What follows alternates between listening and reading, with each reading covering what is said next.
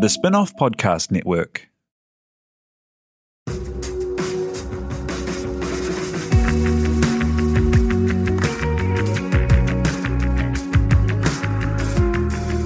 You're listening to Business is Boring, a podcast that reckons it's anything but. Business is Boring is brought to you by SparkLab, offering inspiration and practical advice to help businesses find their edge. To hear more about SparkLab, including details about the latest events, workshops, and business tools, visit sparklab.co.nz. And now, here's your host, Simon Pound.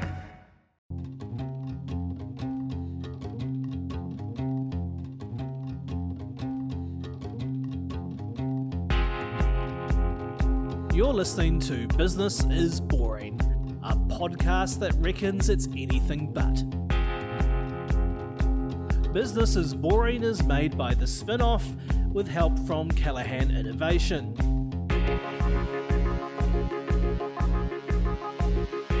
Here's your host, Simon Pound.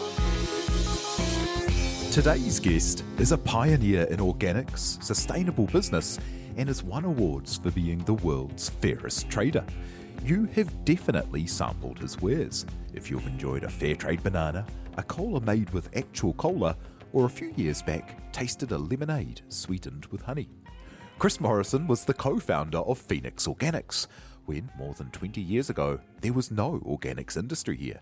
He built the business and the category and then did something remarkable. He sold and not only worked to mentor the next generation of sustainable businesses, but has gone on to reinvent some of our most ubiquitous consumer goods the banana and the cola. Talking good business and how he does it, he joins me now. Hey, um, let's start with Phoenix Organics. What led you to organics back when you were, were studying? Um, I did did my OE in Canada and uh, did the usual thing. Worked in ski resorts and on salmon trawler and all sorts of jobs, and including a health food shop. And yeah, got quite interested in organics, and uh, you know from there came back to New Zealand after being away for six years, and went to naturopathic college. I was interested in alternative medicine and uh, yeah, the health industry in general, and met my wife Deborah. And anyway, to support myself, I was working part time in a health food shop, and uh, there was an American guy that used to come around with uh, flagons of homemade ginger beer. And one day he said to me, "Look, I'm going back to the to the States and just wondered if you'd be interested in taking over the business. And so we did a deal for $50. and uh, I ended up with a ginger beer bug and uh, a couple of customers. Um, so very, very primitive uh, beginnings. Uh, was we used to collect used Steinlager bottles from behind pubs and take them home and uh, clean them, take, uh, fill up the bath, soak off the labels, a few cigarette butts that would float out, etc.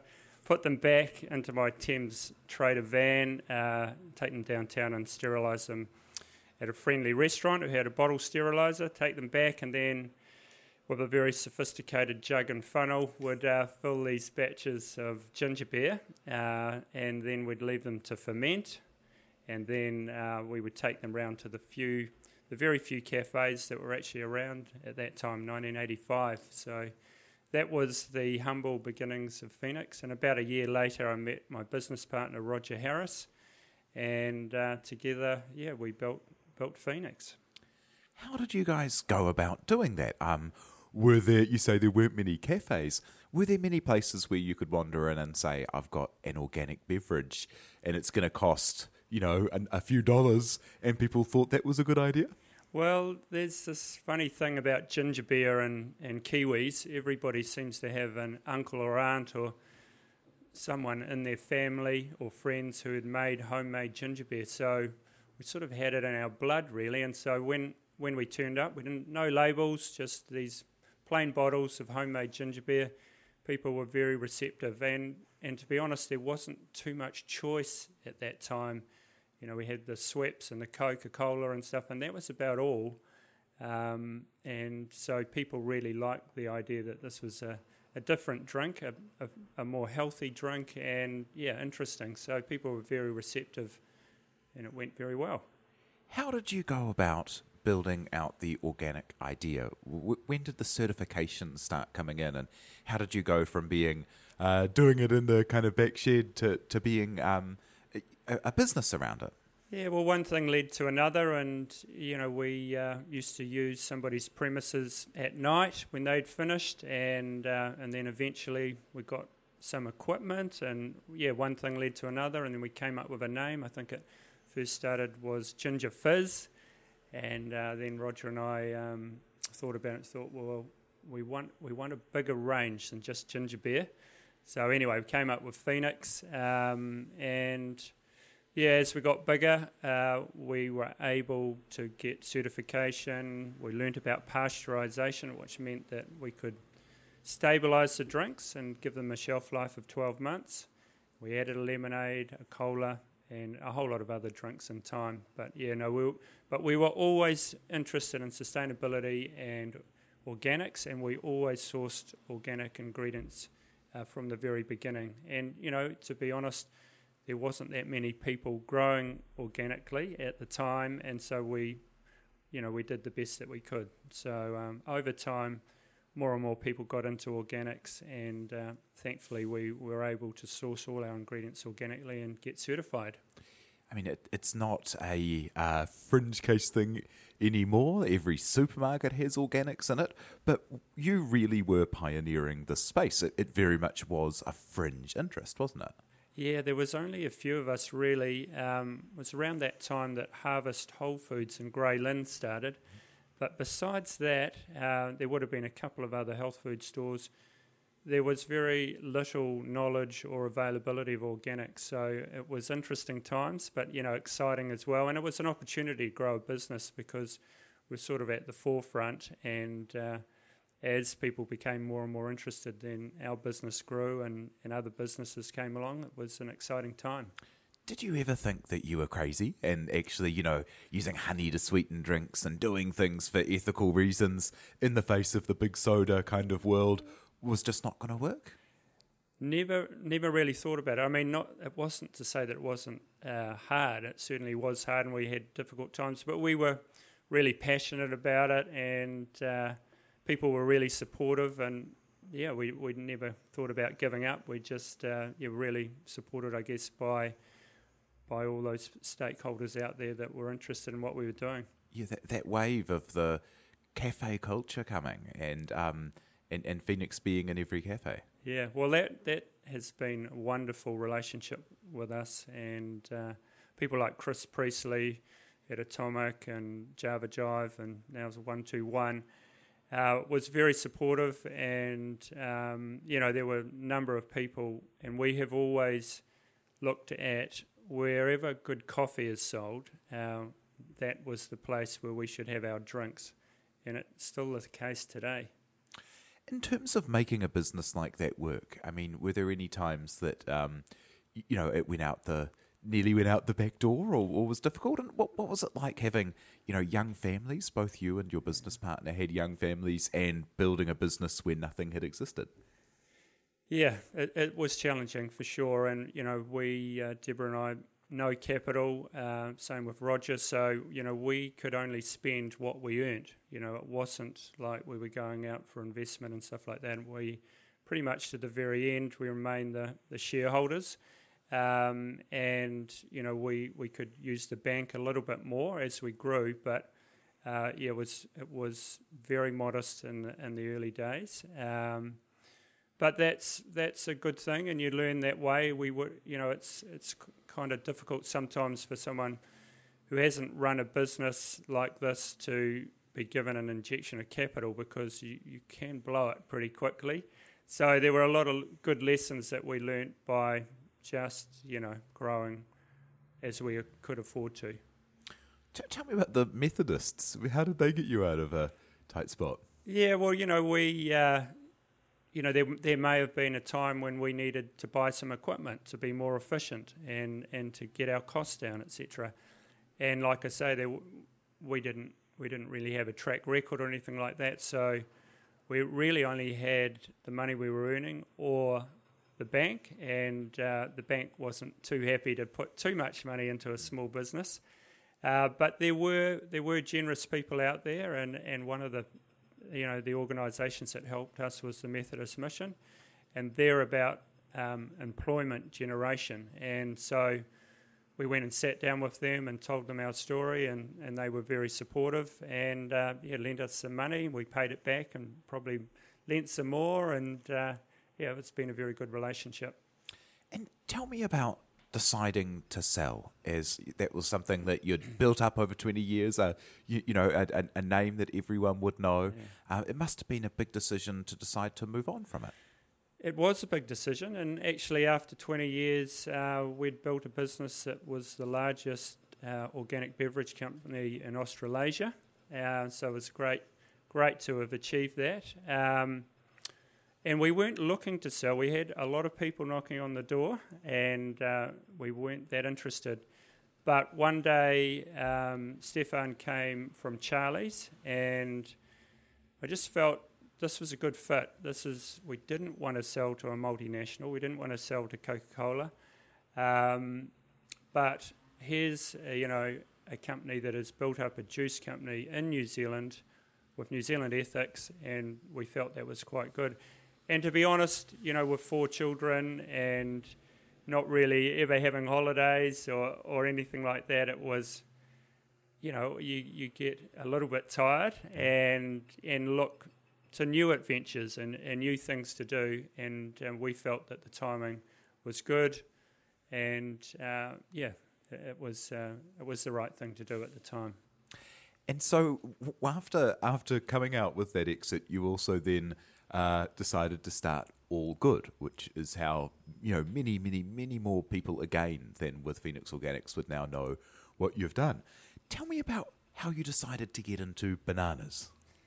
So, All Good is um, a company set up by Simon Coley, uh, who's X42 Below and a great brand guy, um, and Matthew Morrison, my brother, um, who's really good on finance, and myself, who had a little bit of experience with business and beverages.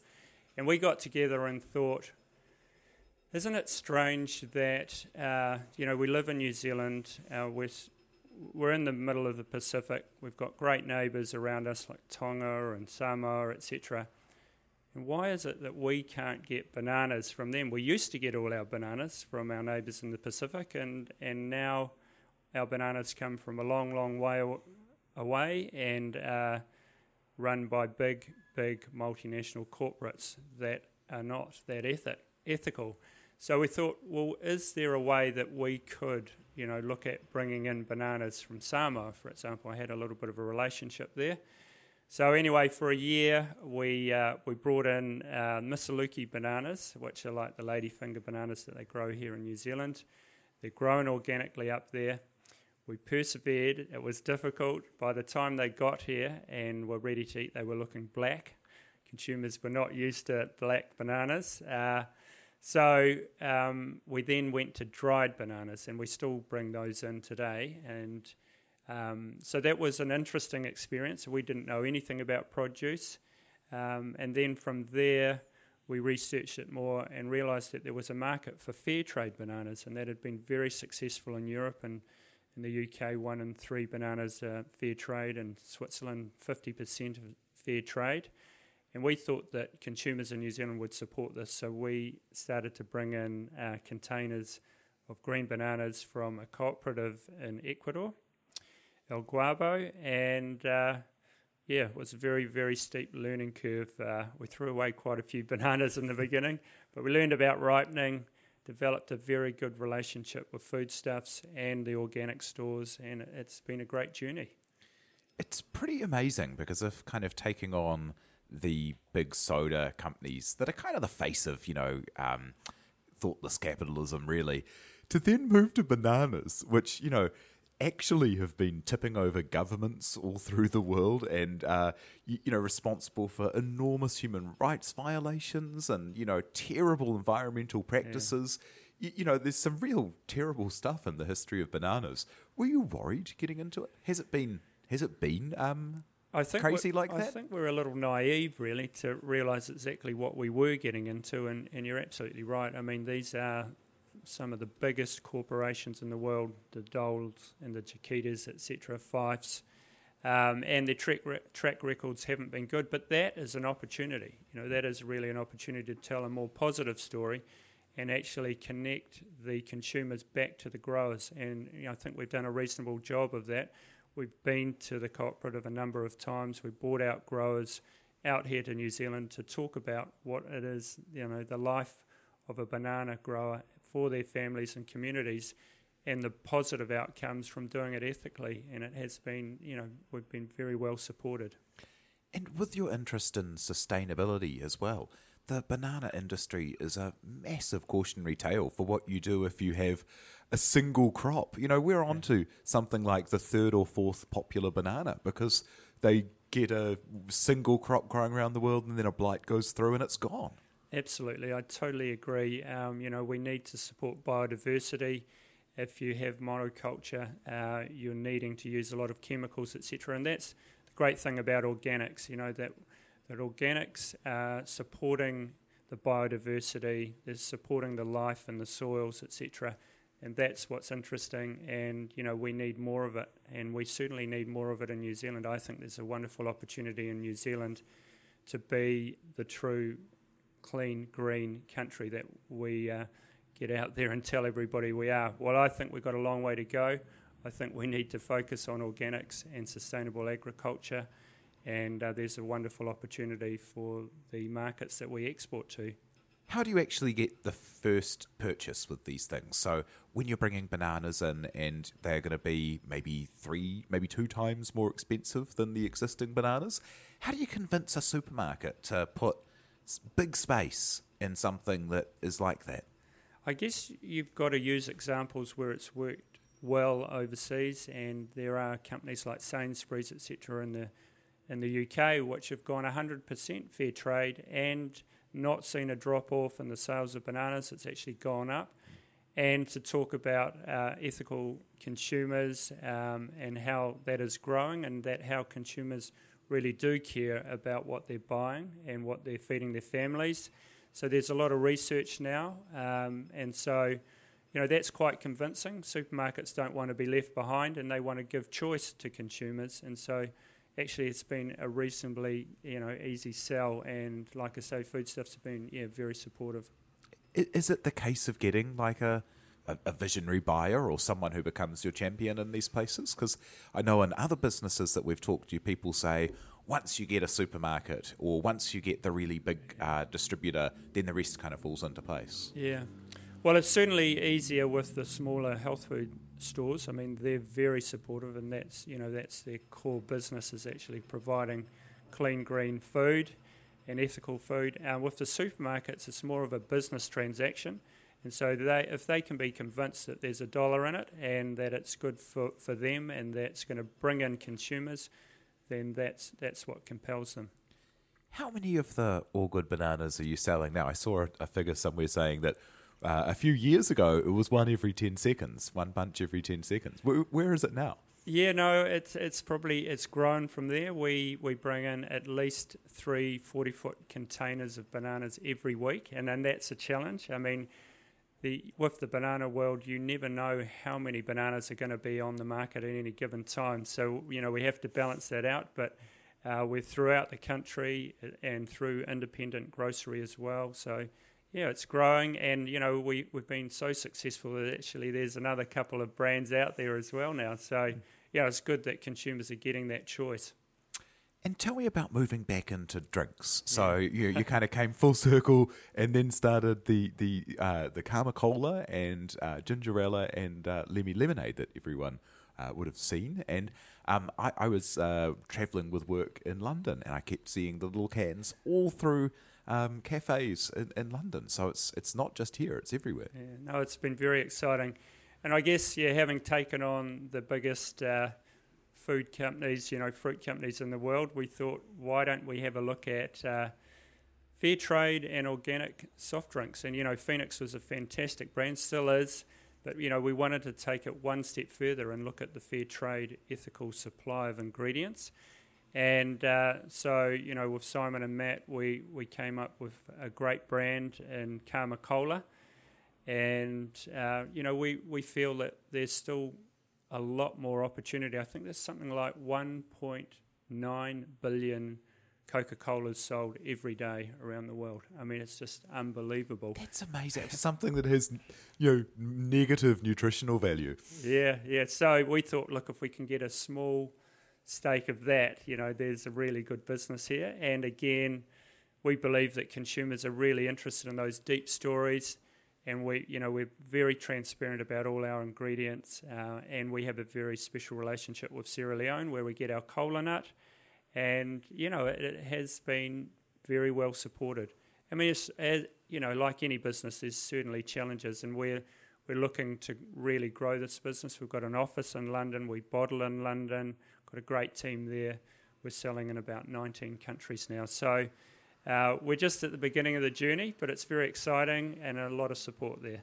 It's pretty amazing, you, you know, um, that there is the room for you to do this, uh, considering 1.9 billion cola drinks are sold every day, and yeah. and yours is one of the only ones that actually uses cola. Yeah, well, I mean that's, I mean that's really the opportunity, isn't it, to to tell people that you have a choice, that you can choose to support something that actually uh, has a positive impact on the growers, has a, a positive impact right through the supply chain, and that that's that really touches a nerve with people, and and people are frustrated, you know, with, with their choices at times, and they people want to do the right thing. So you know, it's fantastic give people that opportunity to do it.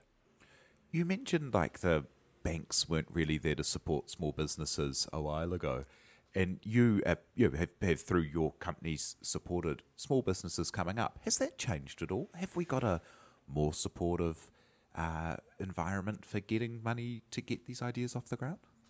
Well, there's different ways of raising money now. Um, crowdfunding, you know, hasn't been around that long, and it certainly wasn't around when when we started. Um, but the banks, yeah, I mean, that they've answering to their shareholders. They've been through financial collapses, etc., and are pretty risk averse. Um, so you know, it's they're always looking to protect any uh, lendings. So it, it is difficult for people that are starting up. So, you know, that's where I think mentoring is really important and talking to people about how they structure their businesses in the early days is gives them the resilience and the ability to build a sustainable business. Yeah, you, what kind of advice do you give young entrepreneurs? Because I know many come to you, and I know you've been involved in networks that have helped them as well. Like, what do you tell people with a dream? Um, uh, and I, I, guess there's two questions. What do you tell them when it's a, an idea that you think's good, or an idea that you think needs work? Yeah, well, I mean, one of the the best pieces of advice I think is to uh, to be comfortable to go and ask people for advice. Um, I think you know most Kiwis are very generous with their time and you know are not defensive, etc. So I think you know if if you see someone out there that you respect or has done something well in business, my advice is yeah, pluck up the courage to, to give them a call or go around and see them and have a chat. And and yeah, like I say, most people are very generous, and I think that's good. And surround yourself with, with good people. Um, yeah, I d- I don't really hesitate to tell people if I think you know they're not quite on the right track, and, and maybe even that uh, going into business is not the right thing for them because it isn't for everybody, and we have a lot of failures in business, and that that can be quite taxing, you know, on somebody who's come in with an idea, probably hasn't quite got it right, and then ends up, you know, losing money or you know mortgaging their house, etc that's that's a very big toll on somebody. So you know, I think you need to take it slowly, get as much advice as possible, and and then uh, yeah, go forward. Yeah, because it's it. There's a lot of you out there when you're in business, like you're risked and your personal reputation and your finances, yeah. and yeah, yeah it can. It, but then you to come through the other side and to be in a position now, like having set kind of you know the the example with uh, Phoenix, and now you know, making all good such a mainstream part of um, consumer society here, then where is where are you looking to take the drinks, the Karma Cola drinks? Like, what scale are you guys wanting to to get this to? What would be success for you? What what's your kind of like, um, I, I, I guess like thing that you're almost embarrassed to say about how big you'd like it to get, maybe? Well, I mean, you know, the ultimate is that every drink sold is, is ethical and you know comes from uh, from organic sources, etc. I mean, that that would be the ultimate to me. That I, I don't have any issue with growing bigger. I mean, doing well and growing big is a good thing. You know, we most of the big businesses. Uh, you know, struggle with ethics and uh, looking further than just their bottom line and return to shareholders. So I, I want to see more and more good businesses doing well and uh, and growing bigger. And you know, back to what we discussed at the beginning, it's uh, we we have a bit of a thing in New Zealand um, about building a business to a certain size and then selling it and buying the batch and the beamer and the house. You know. whatever you know that's that's comfortable but we want to do more than that we we really want to influence people we want to influence other big businesses to say hey there's a different way of doing things and to have successful big ethical businesses is a wonderful outcome you know for all of us and you know that would be the goal and at the moment, you're, you're in 19 countries, you're bottling in the UK, you're in the big supermarkets there with the drinks, and as you say, it's just starting. Absolutely, yeah. No, no, we're uh, we're excited about the future, and uh, yeah, we want to sell more drinks. Yeah. That's magic. Well, thank you so much for coming and chatting to us today, Chris Morrison of uh, All Good. Uh, thank you to Jose Barbosa for producing, and thank you very much for listening. Uh, if you're a fan of the spin off podcasts, jump on and give us a uh, rating and a review on iTunes and get amongst some of the other spin off podcasts. Cheers. You've been listening to Business is Boring, presented by Simon Pound. And brought to you by The Spinoff and Callaghan Innovation.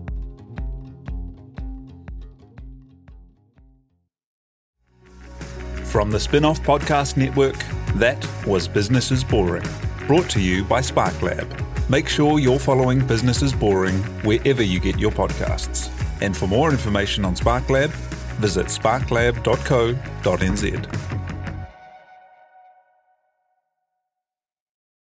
Are you making the most of your KiwiSaver investment? Generate is an award winning KiwiSaver provider with a track record of strong long term performance. Making a smart decision now could add tens of thousands of dollars by the time you reach retirement. Book a no obligation chat with a Generate KiwiSaver advisor today at generatekiwisaver.co.nz slash get advice. A copy of the product disclosure statement is available at generatekiwisaver.co.nz. The issuer of the scheme is Generate Investment Management Limited, and of course, past performance does not guarantee future returns. The Spinoff Podcast Network.